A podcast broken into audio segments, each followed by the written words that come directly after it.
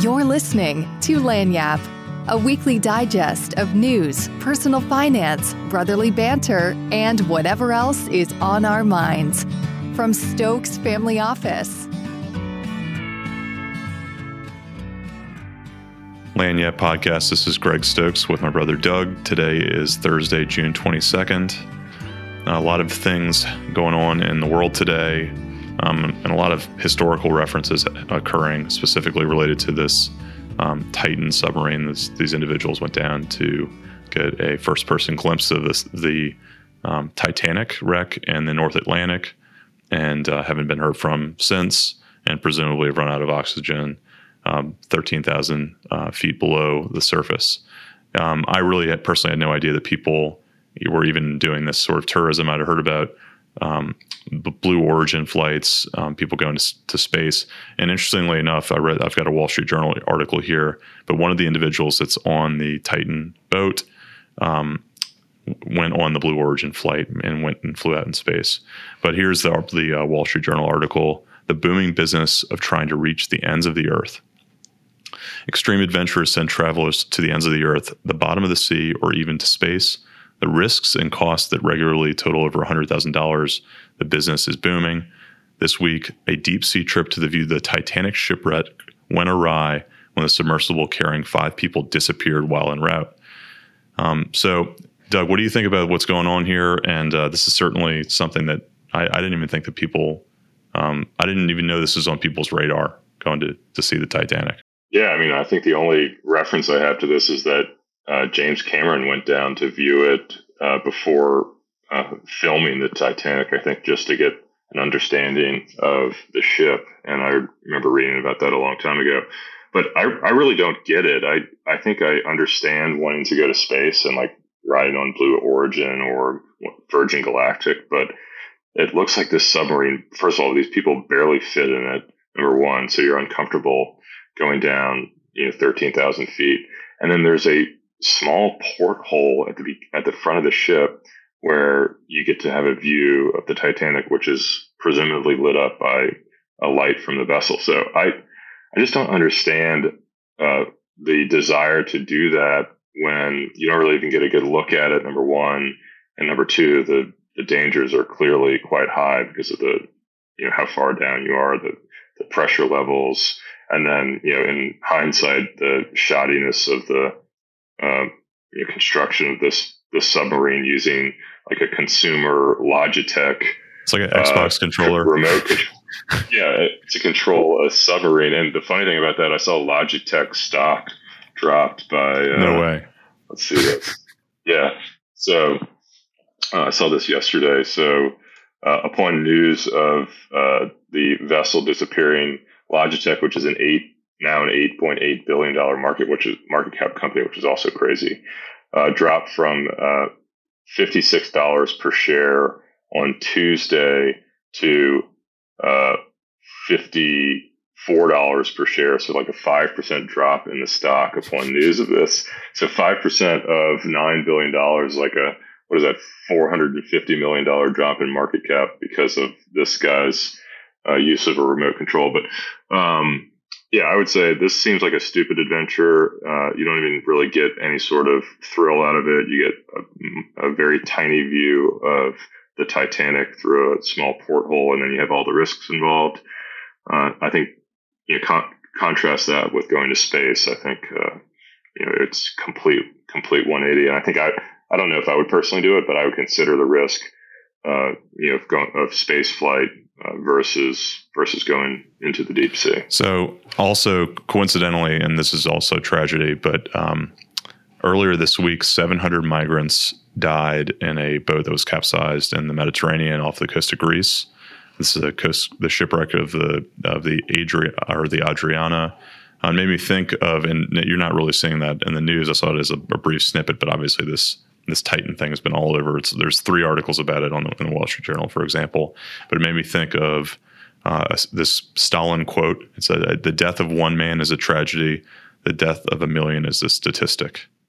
Yeah, I mean that's uh, I think in relation to World War II, but I think that that's right because there's not a whole there's not a, con- a personal connection there. Um, you're thinking about it from a, a mass of people and without the the considering the lives that are impacted. Yeah, so this is the Wall Street Journal on the on that Logitech controller. It says what was running the Titanic submersible.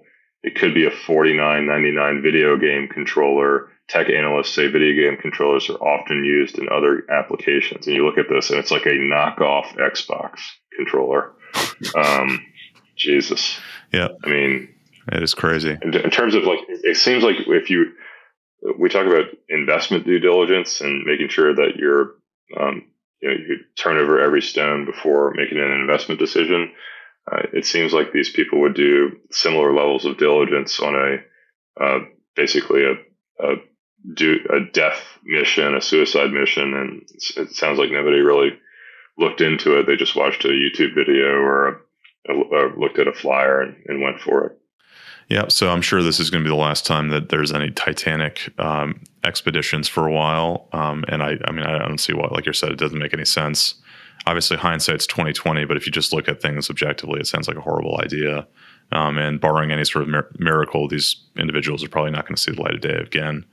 Um, so shifting gears here, and this is really this this whole Titanic thing made me think about history. Obviously, this is the world's most famous shipwreck.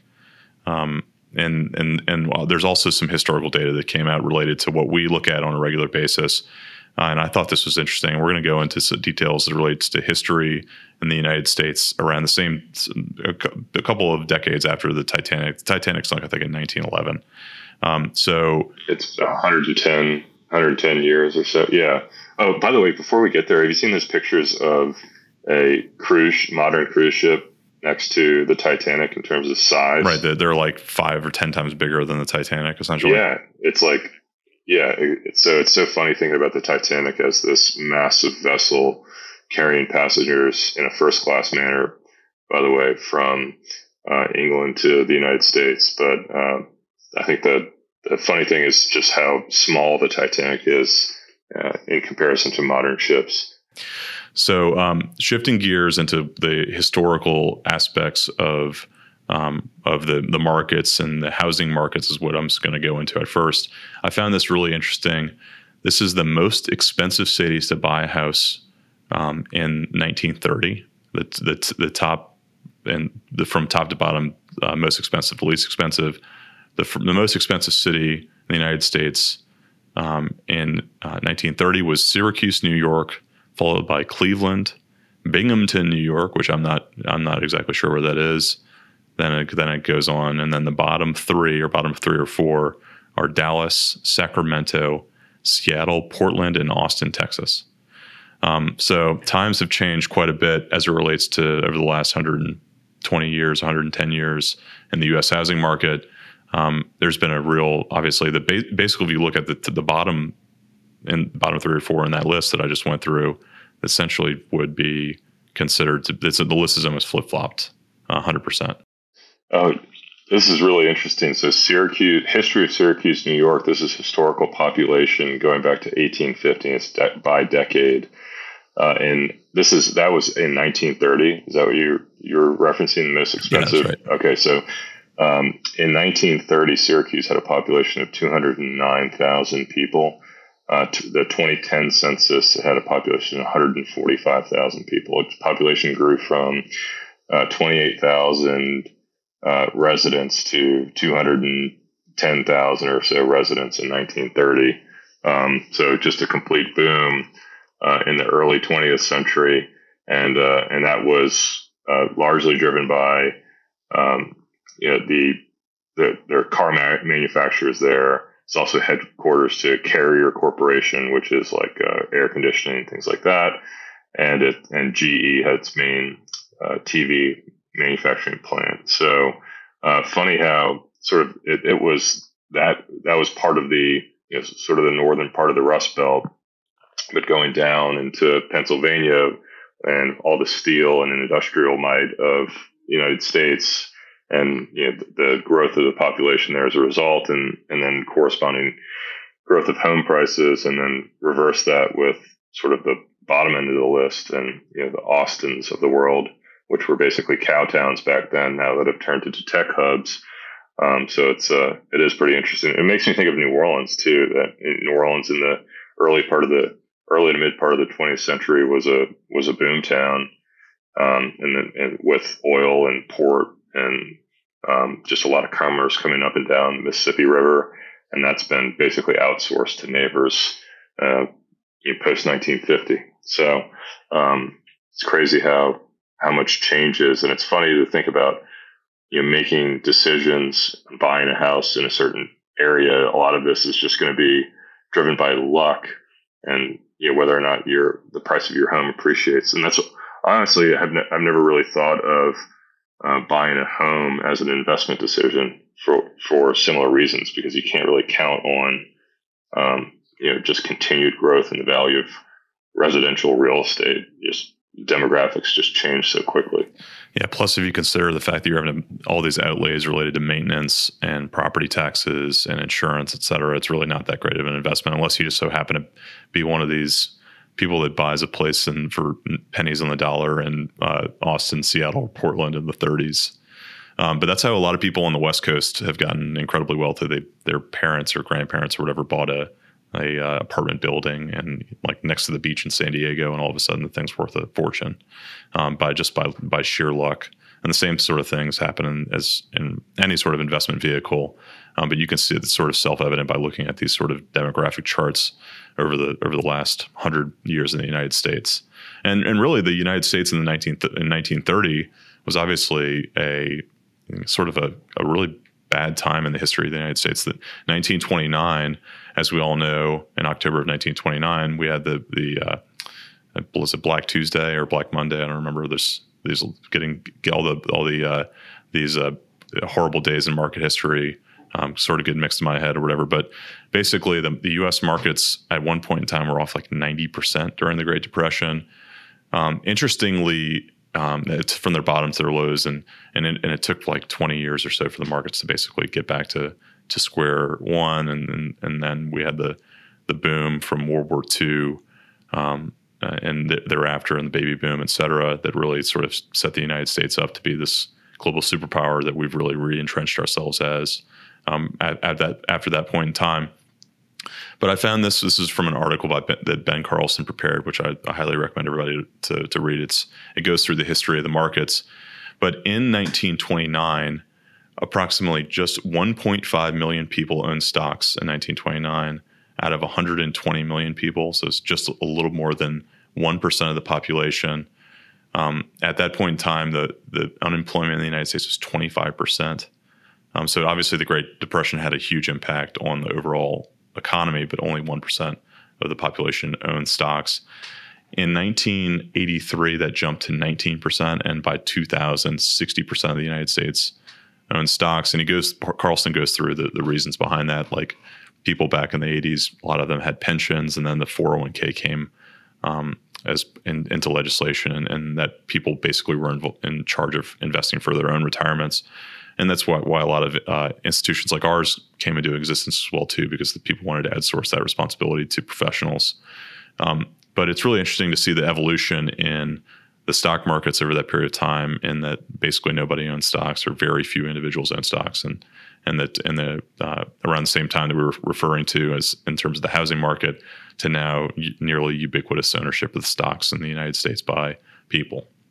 Yeah, and I think uh, to add to that, uh, public markets back then were so concentrated in just a few different industries, specifically railroads and manufacturing, were such large components of the markets. And so when you have a 90% or 80, 80 plus percent drawdown in the stock market, um, you know, people get fearful on a go forward basis that we'll have a repeat of 1929 and that Great Depression period in equities. And I think one of the things to think about as you sort of you know, benchmark the probability or handicap the probability of that happening again is uh, just the concentration in markets back then were were so industrial heavy um, and so tied to really economic growth, and now it's so diversified away from, although correlated, but diversified away from the economy that you have you know, industries like tech or staples or um, you know industrial healthcare, whatever that make up the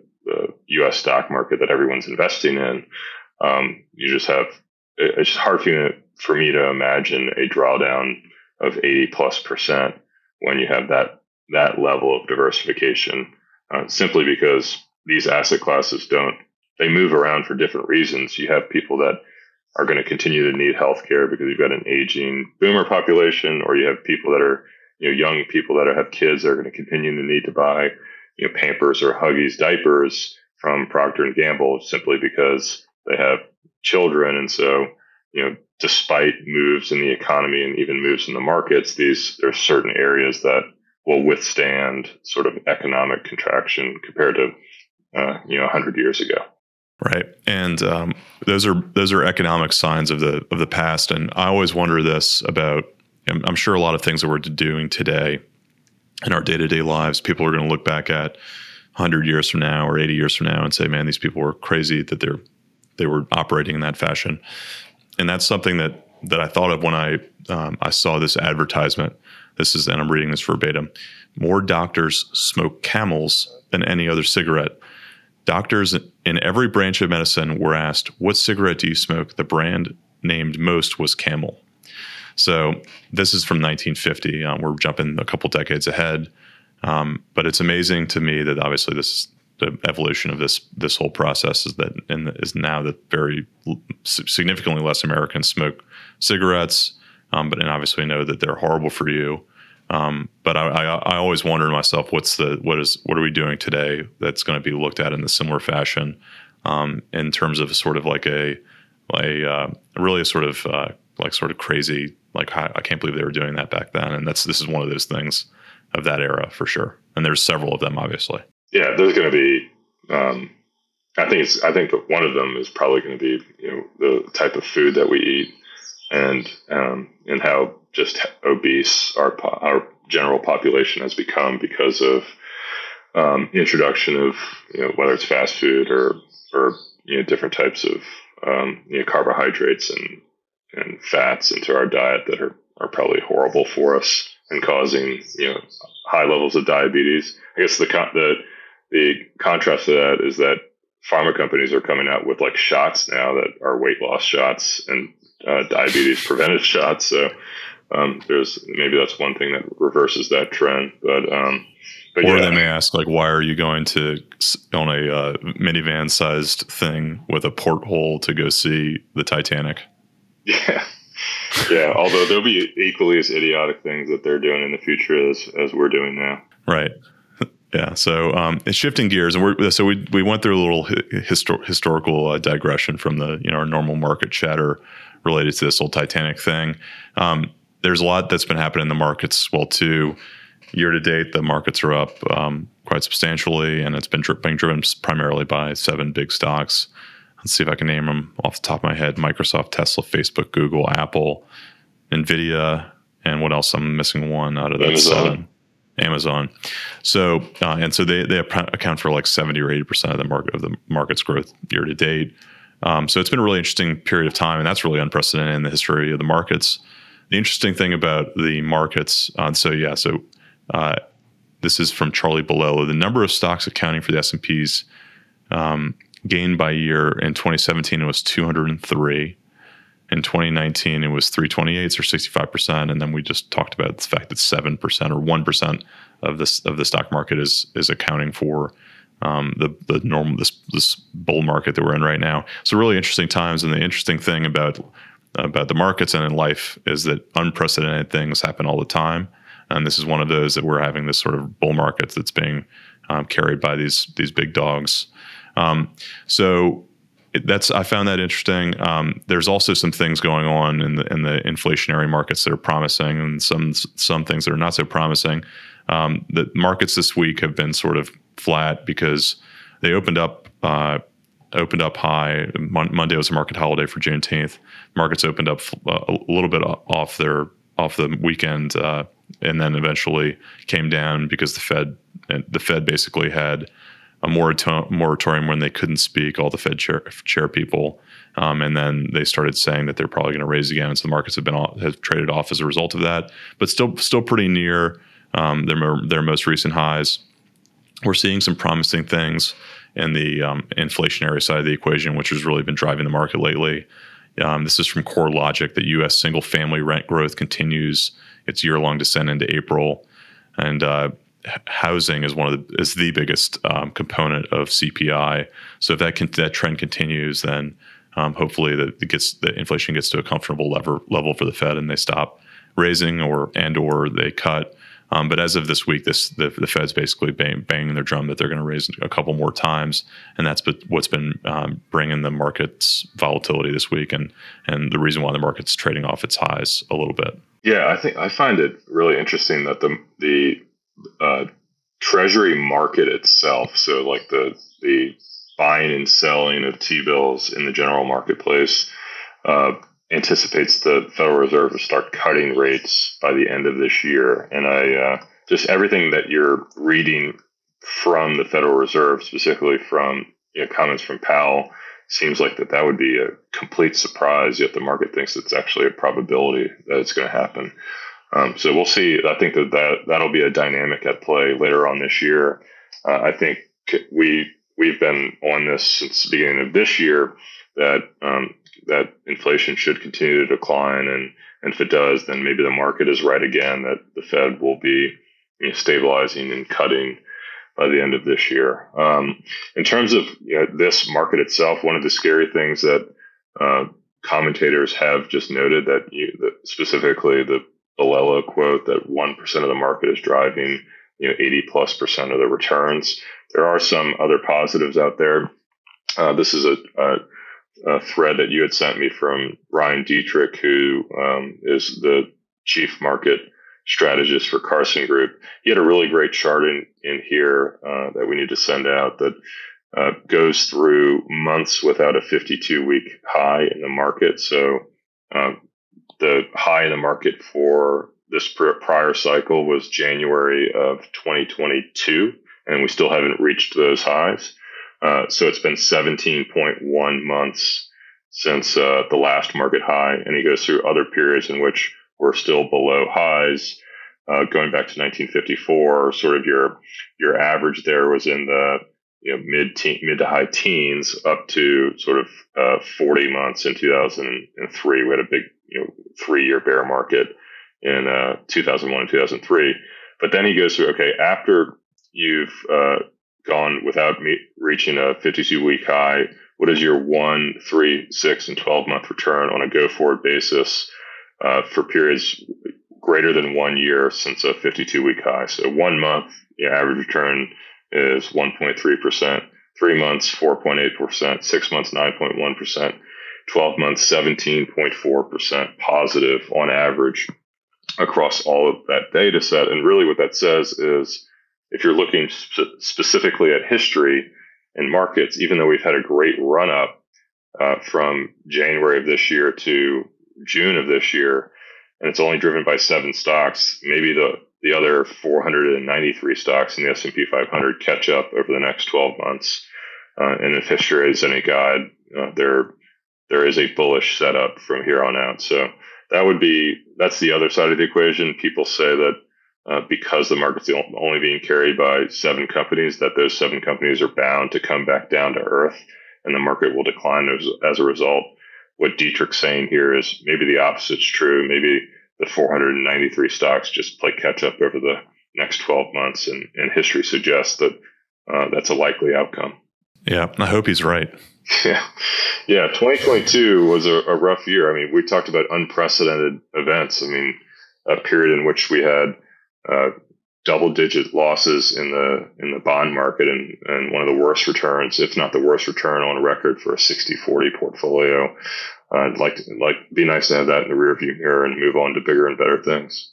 Amen. So um, this so we're talking on June 22nd. We're approaching the next the next next major holiday is uh, Fourth of July.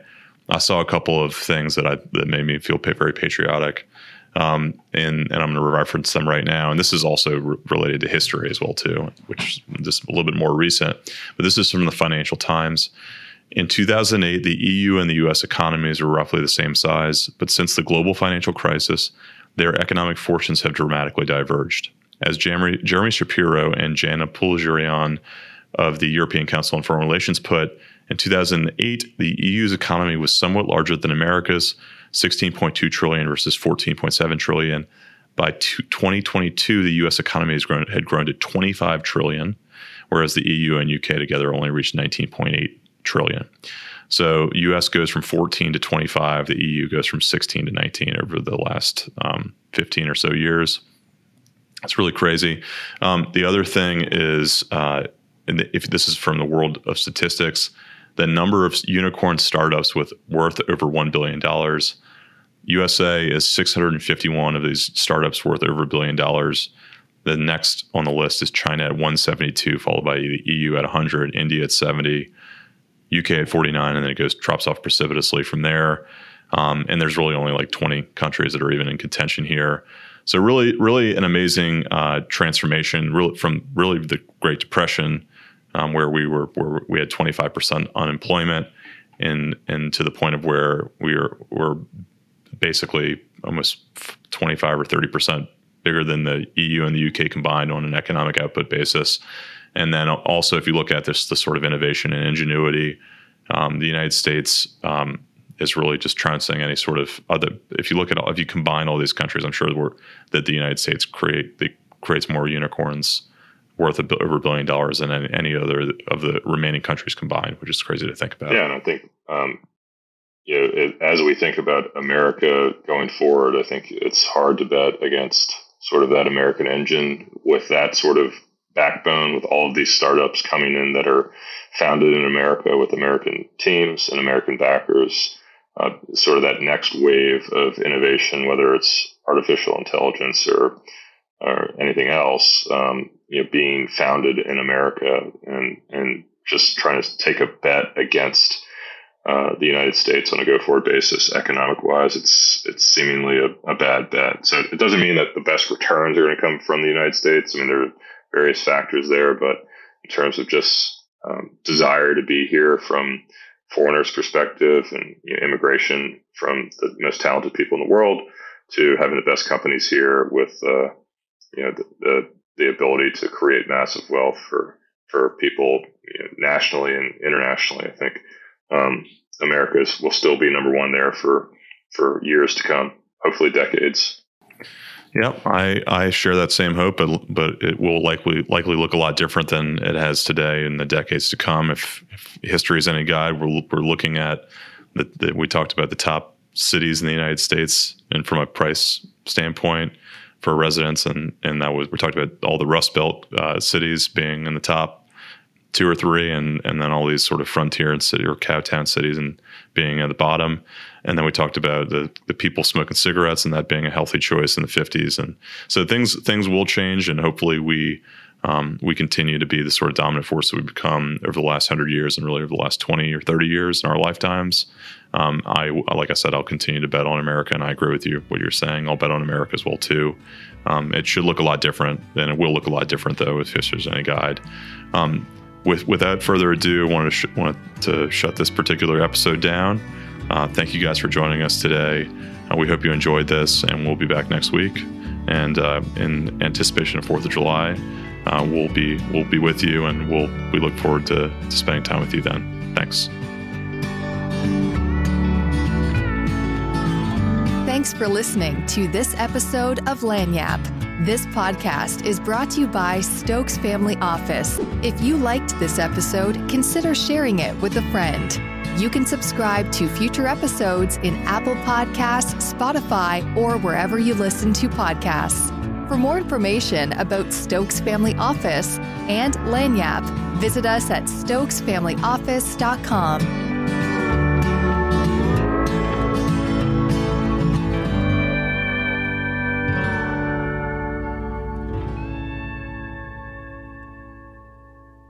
The information in this podcast is educational and general in nature and does not take into consideration the listener's personal circumstances. Therefore, it is not intended to be a substitute for specific individualized financial, legal, or tax advice. To determine which strategies or investments may be suitable for you, consult the appropriate qualified professional prior to making a final decision.